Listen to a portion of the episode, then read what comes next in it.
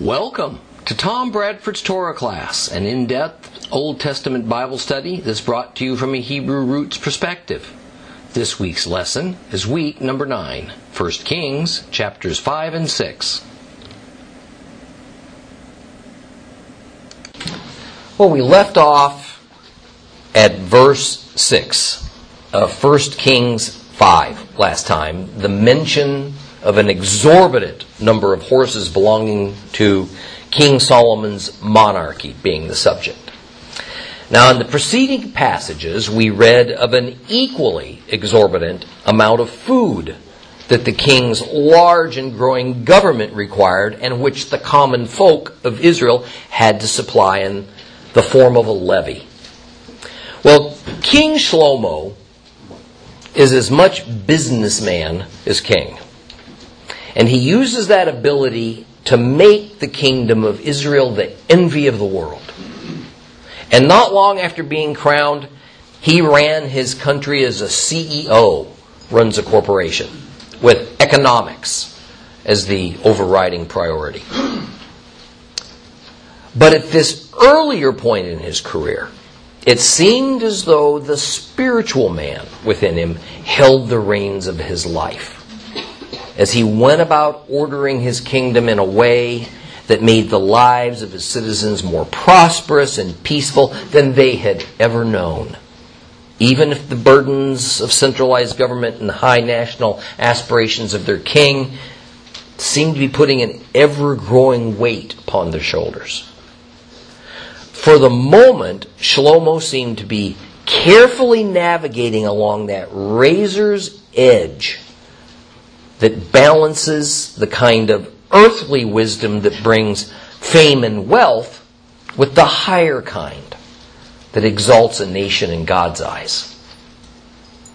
Now, thus, in his early reign, Solomon wrote down timeless words of wisdom and advice that surely honestly represented his, his righteous views on matters that he faced, that we all must deal with on a day to day basis. In Proverbs 3, God's anointed king, who was promised unmatched divine wisdom and given long life as a conditional gift for obeying God's commandments, he says this in Proverbs 3:13 through 18. Happy is the person who finds wisdom. The person who acquires understanding for her profit exceeds that of silver, gaining her is better than gold. She's more precious than pearls. Nothing you want can compare with her. Long life is in her right hand, riches and honor in her left. Her ways are pleasant ways. All of her paths are peace. She is a tree of life to those who grasp her. Whoever holds fast to her will be made happy.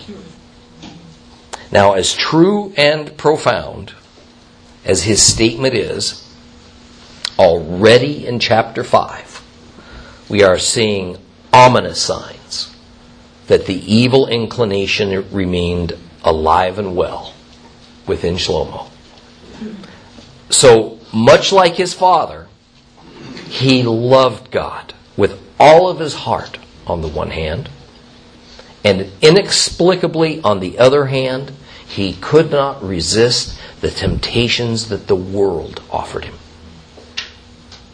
I think perhaps no one has summed up Solomon's problem, my problem, your problem, better than the Apostle Paul when it comes to that maddening dilemma of our knowing and loving God and yet inevitably at times doing what we know is wicked and destructive and harmful, even shameful. That Paul speaks of that in Romans 7, 14 through 24. Don't go there, I'm just going to read it for you. Paul says this For we know that the Torah is of the Spirit.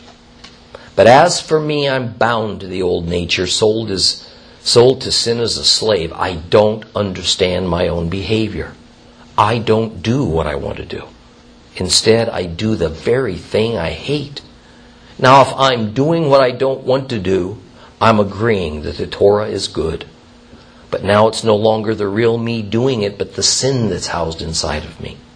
For I know there is nothing good housed inside of me that is inside my old nature. I can want what's good, but I can't do it. For I don't do the good I want. Instead, the evil that I don't want is what I do. But if I'm doing what the real me doesn't want, it's no longer the real me doing it, but the sin housed inside of me. So I find it to be the rule, a kind of perverse Torah, that although I want to do what is good, evil's right there with me.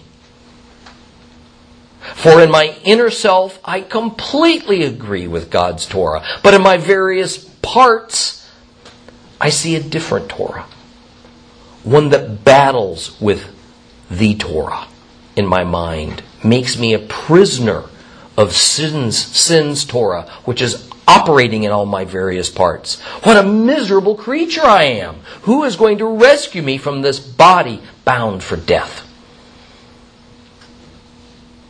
As much as God had given to Solomon, he didn't have what even the poorest, weakest, most oppressed believer has today to help him Christ. Let's reread a portion of 1 Kings chapter 5. And let me remind you that if you're following along with a Bible that's based on the Greek Septuagint, what I'm about to read is going to be in your Bibles in chapter 4 starting in verse 29. So if you have a complete Jewish Bible or one that's based on the Hebrew scriptures, go to 1 Kings chapter 5 and we're going to start at verse 9. 1 Kings chapter 5, starting at verse 9. If you have a complete Jewish Bible, that's page 372. God gave Shlomo exceptional wisdom and understanding, as well as a heart as vast as the sandy beach by the sea. Shlomo's wisdom surpassed the wisdom of the people from the east and all the wisdom of Egypt. For he was wiser than everyone, wiser than Etan the Ezrahi, wiser than Heman, Kalkol and Darda, the sons of Mahol, and so that his fame spread to all the surrounding nations. He composed 3,000 proverbs, 1,005 songs. He could discuss trees from the cedar in the Lebanon to the hyssop growing out from the wall. He could discuss wild animals, poultry, reptiles, fish. People from all nations came to hear the wisdom of Shlomo, including kings from all over the earth who had heard of his wisdom. Hiram king of Zor sent his servants to Shlomo because he had heard that they had anointed him king in his father's place, and Hiram had always loved David. Shlomo returned this message to Hiram. You know that David, my father, wasn't able to build a house for the name of Adonai his God because of the wars that beset him from every side, until Adonai put his enemies under the soles of my feet. But now Adonai my God has given me rest on every side. There's neither adversary nor calamity. So now I intend to build a house for the name of Adonai my God, in keeping with Adonai said to David my father, Your son, whom I will put on your throne in your place, will be the one to build the house for my name. Therefore, order your people to cut down cedar trees from the Lebanon for me. My servants will be with your servants. I will pay your servants according to everything you say. For you know that we have no one among us as skilled in felling trees as the Sidonim. And when Hiram heard Shlomo's message, he was very happy. And he said, Blessed be Adonai today who has given David a wise son to rule this great people. And then Hiram sent Shlomo this message. I have heard the message you sent me. I will do everything you want concerning cedar logs and cypress logs. My servants will bring them down from the Lebanon to the sea I will make them into rafts to go by sea to whatever place you tell me, and will have them broken up there, and you will receive them. You will compensate me by providing food for my household. So Hiram gave Shlomo all the cedar logs and cypress logs that he wanted, and Shlomo gave Hiram 100,000 bushels of wheat as food for his household and a thousand gallons of oil from pressed olives. This is what Shlomo gave Hiram each year. And Adonai gave Shlomo wisdom, as he had promised him. And there was peace between Hiram and Shlomo. The two of them formed an alliance together. Now King Shlomo conscripted 30,000 men from all Israel for forced labor. He sent them to Lebanon in monthly relays of 10,000. They'd stay a month in Lebanon and two months at home. Adoniram was in charge of the forced labor. Shlomo had 70,000 men to carry loads, another 80,000 stone cutters in the hills, besides Shlomo's 3,300 supervisors who were in charge of the people doing the work. The king gave orders, and they carried, quarried large stones, expensive stones, to lay the foundation of the house with cut stone. Shlomo's and Hiram's builders, along with the men from Gebal, worked the stones and prepared the timber and stones for building the house.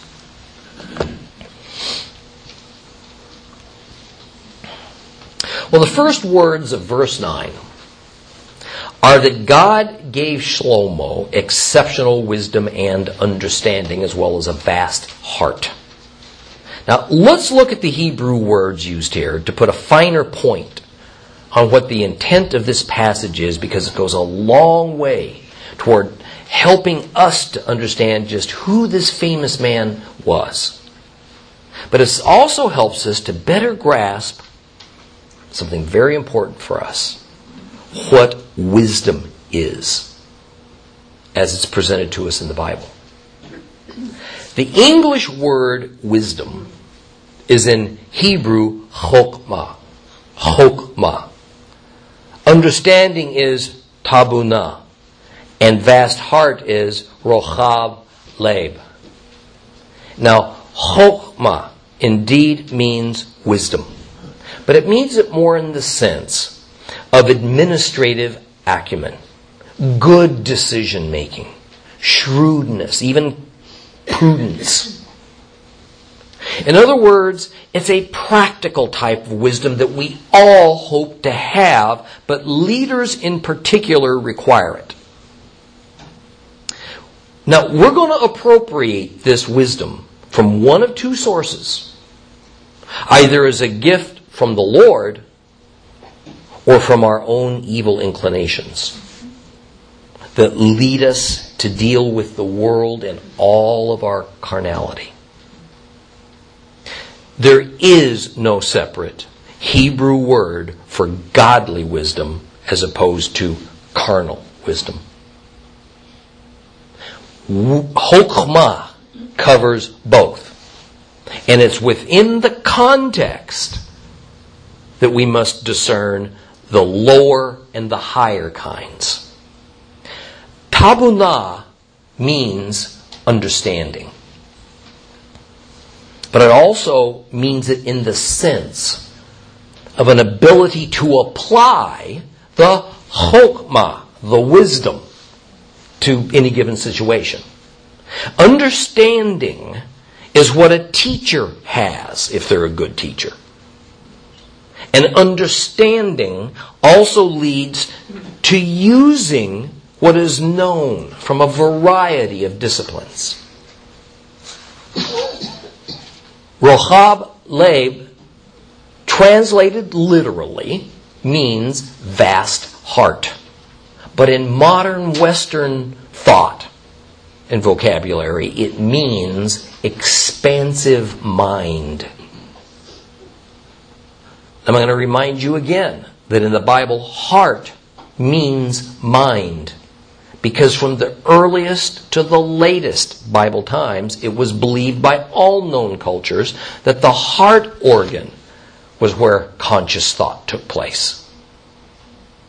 So the idea within the incorporation of these three attributes of chokmah, tabunah, and rochab leib to describe Shlomo is that he explored and he understood a wide variety of knowledge. He wasn't a specialist. Rather, he was a brilliant generalist who had great skills and interest in many subjects and, and disciplines. He is what we today might call, a true Renaissance man. Now, that the term chokmah is a general term used throughout the Bible for most any kind of wisdom, spirit filled or earthly, is immediately validated in verse 10 because we're told that Solomon had greater chokmah, wisdom, than the children of the east had chokmah, or even Egypt had chokmah. What kind of wisdom did Egypt and the children of the east possess? It was of two different kinds. The children of the east possessed cunning and shrewdness. It's the kind that we usually assign to Oriental traders and merchants. From this point forward in the Bible, as a matter of fact, you can generally take any mention of the children of the East to be Ishmaelites, Arabs. As for the Egyptians, they were known for their technology, for their engineering and their science. They were early intellectuals who excelled in advanced farming animal breeding techniques, designing and building enormous structures, medicine. They advanced the art of writing and of military armaments. It is the kind of wisdom that today we assign to the Western cultures. So it's within the context both of shrewdness in business and politics and intellectualism that Solomon is being praised. And the thing that's so critical for us to see is that although Solomon's great capacity for understanding and knowledge came from Jehovah, that doesn't mean that Solomon always used it in ways that reflected Jehovah's will. Such is the challenge that faces all who call Jehovah Father. Just because as redeemed people we are given, given spiritual gifts, that doesn't mean we're going to use them correctly. The gift of spiritual gifts and abilities from the divine giver does not amputate our free will from us it doesn't disable our evil inclination. These spiritual gifts are like Abraham's covenant. They are divine promises. How we use those gifts are like the Mosaic covenant.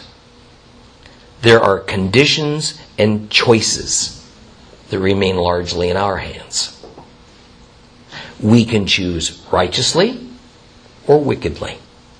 We can choose to use our God given gifts for His purposes or for our purposes. And verses 11 through 14 gives us a number of disciplines in which Shlomo excelled as a writer of wisdom statements, what we call proverbs as a composer of inspirational poems and songs, as a botanist, as a biologist, and as a politician and a, and a leader. Well, from this point forward, now that Israel enjoyed prosperity and wealth and power never attained before or since, the most important work of his reign was now ready to be addressed. This was the building of a house unto the name of Jehovah. And what these first verses, starting at verse 15, tell us is that surprisingly, the Gentile nations are going to play a willing and pivotal role in the building of the temple.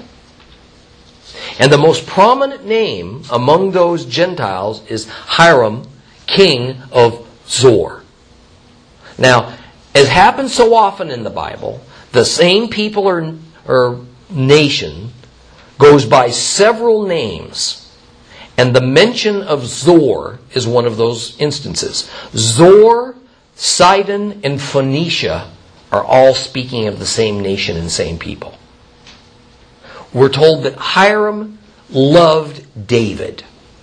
And we need to be careful how we take the term love in this context and not think of it as meaning deep affection or some sort of intense emotional attachment. When you have love between political leaders, it's a political term. It's meant in the sense of loyalty and alliance. So Hiram was politically loyal to David and Israel, and Zor had an uncommonly good and peaceful relationship with David that Hiram wished to extend to Solomon. And Solomon, the diplomat, was certainly happy to accept it and reciprocate. So Hiram sent his ambassadors to Shlomo, and Shlomo sent a letter back with them that respectfully asked the king of Zor to help Solomon build the temple. And we get an interesting piece of information that apparently David had shared with Hiram his great desire to build a house for God, and he even discussed the actual blueprints and plans he developed, even going so far as to assemble some materials. Listen to 1 Chronicles 22:1 in this parallel account. Then David said, This is the house of Adonai God, and this is the altar Israel is to use for burnt offerings. David ordered that the foreigners in the land of Israel should be assembled, and he appointed stone workers to shape stones for building the house of God. David prepared a large store of iron from which to make nails and clamps for the gateway doors, and a quantity of bronze too great to weigh, and cedar logs beyond numbering, because the Zitonim and the people from Zor brought cedar logs in abundance to David. David said, Shlomo, my son, is young and inexperienced. While the house to be built for Adonai must be so magnificent and splendid that its fame and glory will be known in every country, so I will make preparations for him. Therefore, David made extensive preparations before his death. There it is. But as Solomon's message reported to Hiram, David never did build the temple because of the wars that had beset him on every side. But that's only partially true.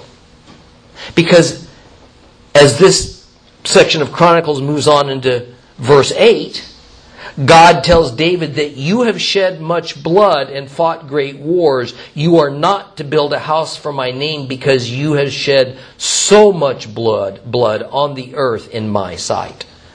Oh, David had shed blood in fighting wars. Just blood. But also unjust blood in killing Bathsheba's husband and other rivals. So the Lord determined that David would not get the honor of building a house for God, but his son would. And that son turned out to be Solomon. Therefore, the message from Solomon to Hiram continues that Solomon requests that Hiram have his people harvest timber from the cedar trees on his land, and part of that land includes Lebanon. But what we know from First Chronicles is that Israel already had some of the lumber they needed because David had stockpiled it.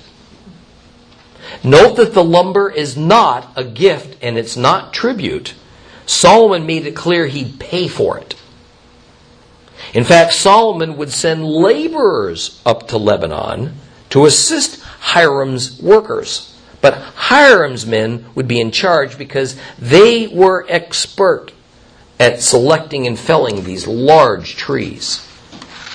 Now, King Hiram's pleased to hear of Solomon's intent to build a temple, and he compliments him for it.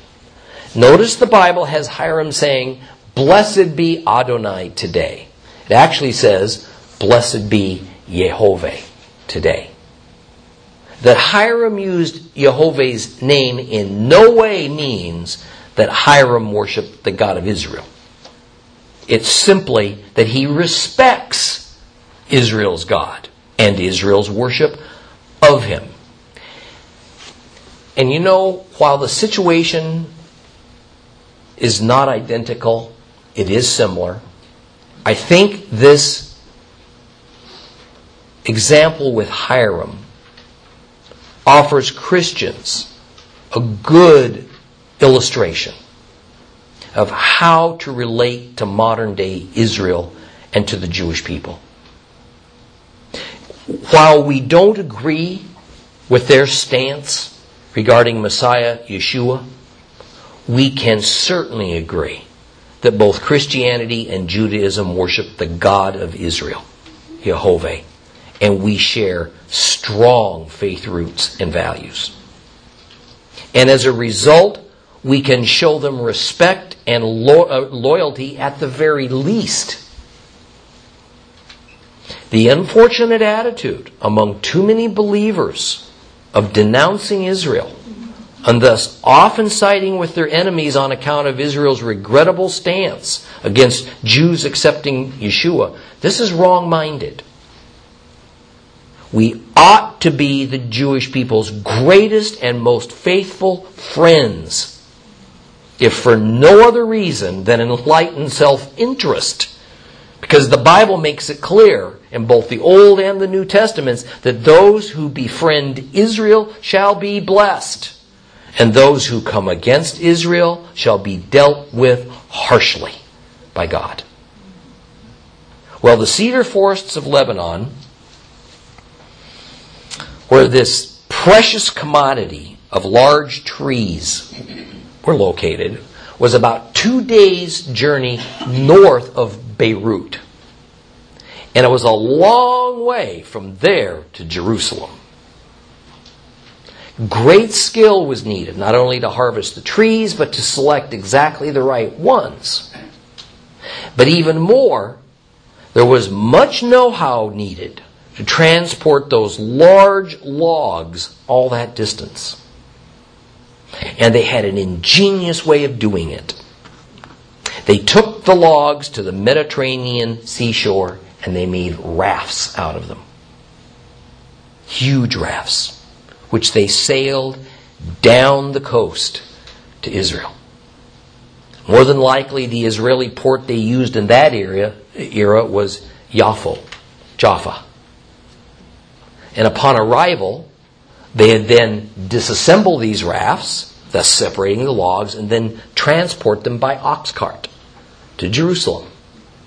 Now Hiram agreed to do all of this. No doubt it was to a large degree prearranged by David. And essentially, Solomon merely had to say the word to set all this plan into motion. And he also told Solomon that the price for his participation would be the provision of food for his entire royal household, meaning the government of Zor, of Phoenicia. And verse 25 records that Solomon agreed to provide a hundred thousand bushels of wheat and 1,000 gallons of olive oil to Hiram each and every year that Hiram was providing the wood. Now, that's a lot of food, even though we're not really sure of exactly the amount, because although most Bibles will say bushels and gallons or perhaps measures, the Hebrew word is kor, K O R, kor in both instances. And what the original Hebrew says is that the amounts paid are esrim aleph kor. Esrim aleph kor of wheat and esrim kor of olive oil, which translates to 20,000 kor of wheat and 20 kor of olive oil. But of course, the question is how much is a kor? And it's a bit hazy because a kor is technically a unit of dry measurement. And here, it's used for both a dry measure, wheat, and a liquid measure, oil. Here's the thing. Essentially, a kor is the largest unit of dry measurement in the Hebrew vocabulary. In the same way that Aleph 1000 is the largest n- number unit in the Hebrew vocabulary. And a kor is really only an approximate amount. It's not an exact weight or measure, and it's defined as the maximum amount of whatever the product might be that a donkey can carry fully loaded down. That's a kor. So another term we could use for kor is a donkey load. Thus Solomon was to pay Hiram 20,000 donkey loads of wheat and 20 donkey loads of olive oil per year. So that's why you see all these different measurements in your Bible. The stuff you learn in here, huh?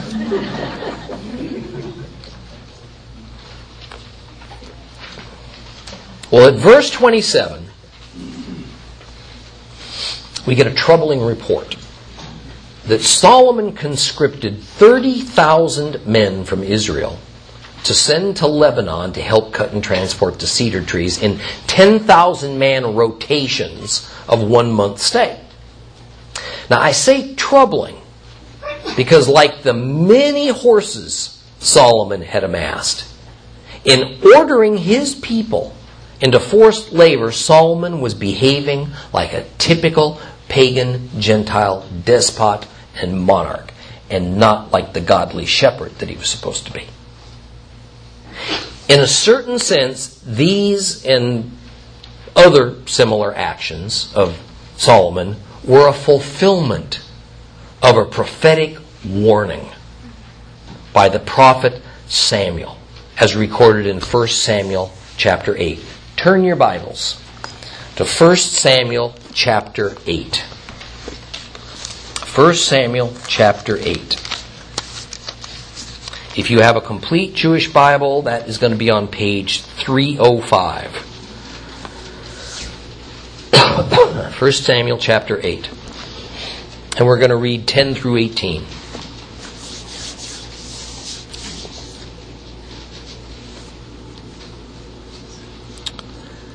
They are doing to you exactly what they have been doing to me from the day I brought them out of Egypt until today, by abandoning me and serving other gods. So do what they say, but give them a sober warning telling them what kinds of rulings their king is going to make.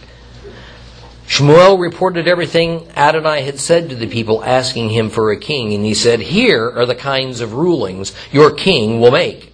He'll draft your sons and assign them to take care of his chariots, be his horsemen, his bodyguards running ahead of his chariots. He'll appoint them to serve him as officers in charge of, of a thousand or of fifty, plowing his fields, gathering his harvest, making his weapons and the weapons for his chariots. He'll take your daughters and have them be perfume makers, cooks, and bakers. He'll appropriate your fields and vineyards and olive groves, the very best of them, and hand them over to his servants. He'll take 10% tax of your crops and vineyards.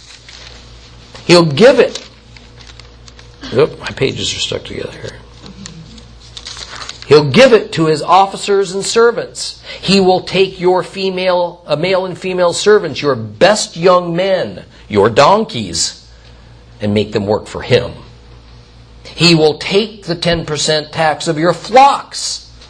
You will become his servants. And when that happens, you will cry out on account of your king, whom you yourselves chose. But when that happen, uh, happens, Adonai will not answer you.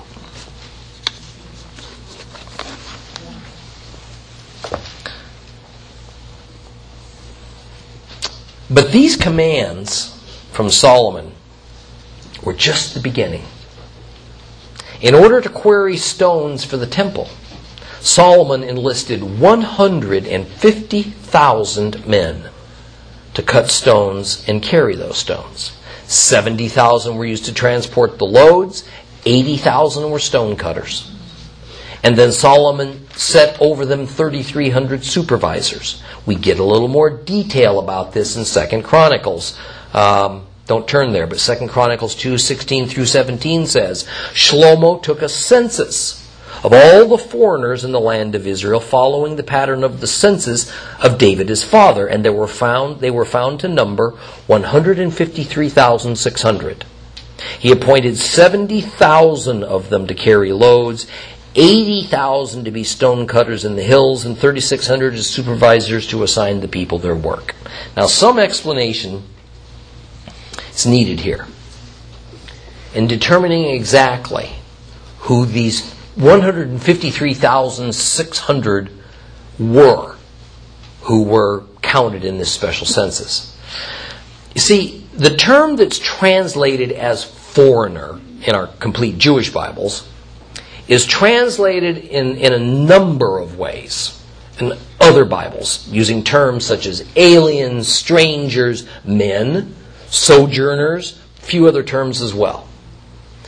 Now, the variety of English terms is because the Hebrew word being translated is Enosh HaGerim, Enosh HaGerim. And it literally means mankind of the Gentiles. Now, if this were the only factor, we could simply say that these were resident alien Gentiles living in Israel. But in the next verse, it says that overseers were set over these Am. And the term Am, which is usually translated in our Bibles as people, is actually referring to kindred people. Meaning, in this case, kindred to Israel. So these people were considered part of Israel. The bottom line is that some of the modern translators have started to use the English word proselytes. And I think they've nailed it. Okay. These people were Gentiles who came to live among Israel and who gave their allegiance to Israel and to Israel's God, but who tended to live within their own ethnic groups has been, and this sort of thing has been common among foreign immigrants since time immemorial, right on up till today. No doubt they were somewhat recent to Israel. And since they weren't natural born Hebrews and hadn't sought to uh, enter into full assimilation into Hebrew culture, it was a lot less of a political problem for Solomon to conscript them to this hard and unpleasant labor instead of natural born Hebrews because they were ethnically different than the rest of the Israelis. Nonetheless, no doubt these 150,000 men used to quarry the stones for the temple were former Gentiles who were now official Israelis by their own choice. That's who they were. Now, the ending verses of chapter 5 make it clear that even the foundation stones of the temple were cut, quarried, and shaped. That is, they weren't slightly modified boulders that would be used as the foundation that was more typical in that era. Cut stones were usually used where they were the most visible. Foundation stones were, of course, underground. We get an interesting note that the men from Zor worked with men from Israel to get this job done, and also it included a group of men from a place called Geval. These were pressed into action. Geval is also known as Byblos, which is north of Beirut. Let's get started a little bit into chapter 6. Turn your Bibles to chapter 6 of uh, 1 Kings.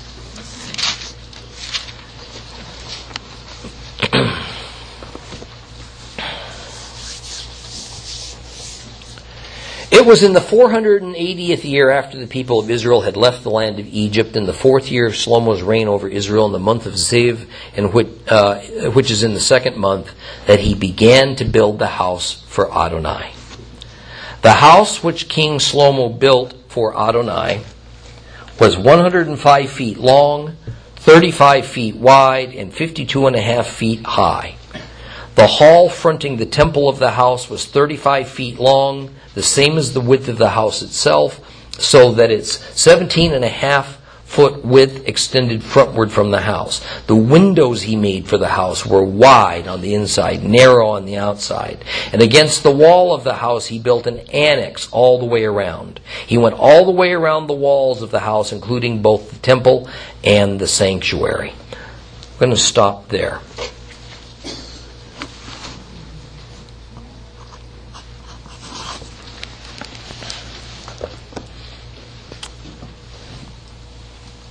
It was the fourth year of Shlomo's reign that, cons- that the construction of the temple began. Now, there is great disagreement because there's really no way to know for sure what constituted the beginning of the construction. I mean, was it the ordering of materials from Hiram? Was it the arrival of the first foundation stones? Was it when the foundation was completed? We don't know the criteria. Criteria. So I'm not about to add to the already long list of guesses about this. Even the meaning, and this is what we're going to end with today, even the meaning of the fourth year of Solomon's reign isn't precise because the ancients had varying ways of specifying a king's reign. Now, because many Bible students and other Christians get all bound up in biblical chronology and, and calendar debates, not only accusing one another, but even sometimes accusing the scriptures of being in error about some of these matters. I'm going to take us on a, a brief detour to end today to discuss this issue of measuring the time of a king's reign. Now, this is because the time of a king's reign had much to do with setting historical time markers in ancient days. And thus, biblical chronology and the variant chronologies that we use today depended on the dates that certain kings were in office. And in a nutshell, the issue is that the method that a king's reign was measured changed with time. And it changed within the culture he lived and within the culture that reported that king's reign. In other words, the Bible not only talks about Hebrew kings, but it talks about foreign kings sometimes as well. And we have also developed some of our biblical chronology from extra biblical, in other words, non biblical documents, because the Bible at times doesn't give us the needed information, but some ancient documents from other nations and cultures do. But the question then becomes what time method did that culture use to determine a king's reign? Well, briefly, very briefly, there are five different protocols used in antiquity, and no doubt in the Bible, to define the chronology of a monarch. Five. They are called the regnal year, the accession year, the post dating system, the non accession year, and the co regency. And you wondered why all this was confusing. The first method is called regnal year. This was when the official royal year began at the start of the previous new year.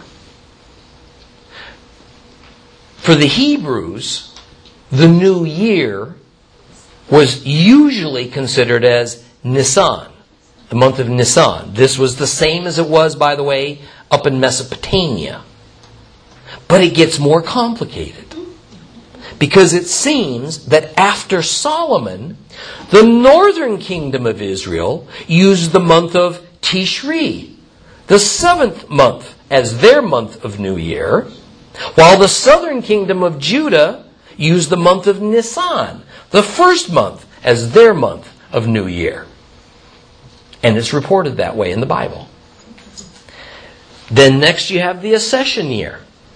This determines that the king's first year takes place in whatever time there is between the actual date of his coronation and the new year. So a king could take the throne one week before New Year, and upon the new year, he's entering his second year of reign. His first year of reign could have been a matter of a couple of days. Okay. The third method is called the post-dating system. This system counts a king's first full year as the uh, first year as the first full year after the coming New Year's. Therefore, a king could assume the throne months before New Year's, and none of that's counted towards his period of reign.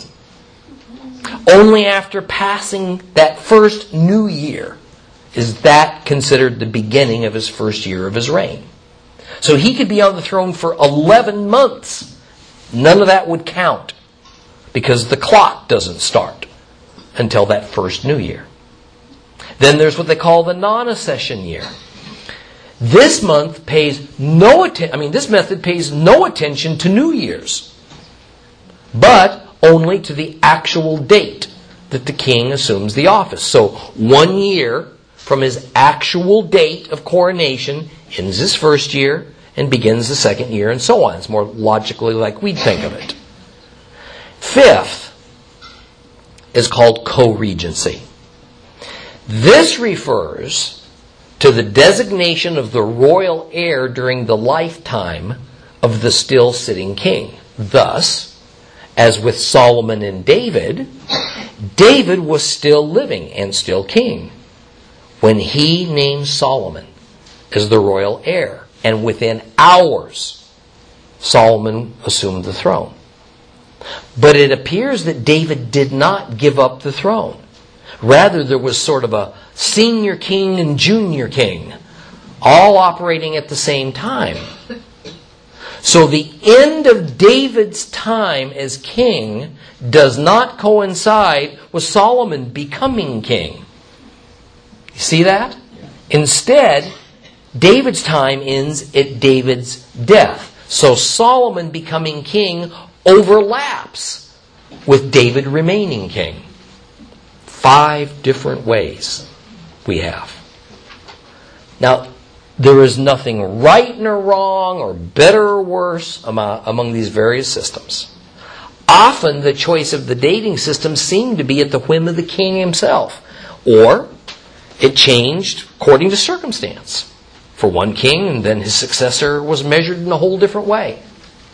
Even more, it, appears that the writer or the editor of the book did the choosing, how he wanted to report it. And frankly, we only rarely even know which of these methods they used because it's not usually recorded. The bottom line is all these nice, neat biblical timelines we see printed out in those beautiful color foldouts about the various kings of Israel and Judah or about judges or generally about any other succession of national or regional leaders aren't absolute. They're just approximates. And so we're going to see significant variations among them. Okay?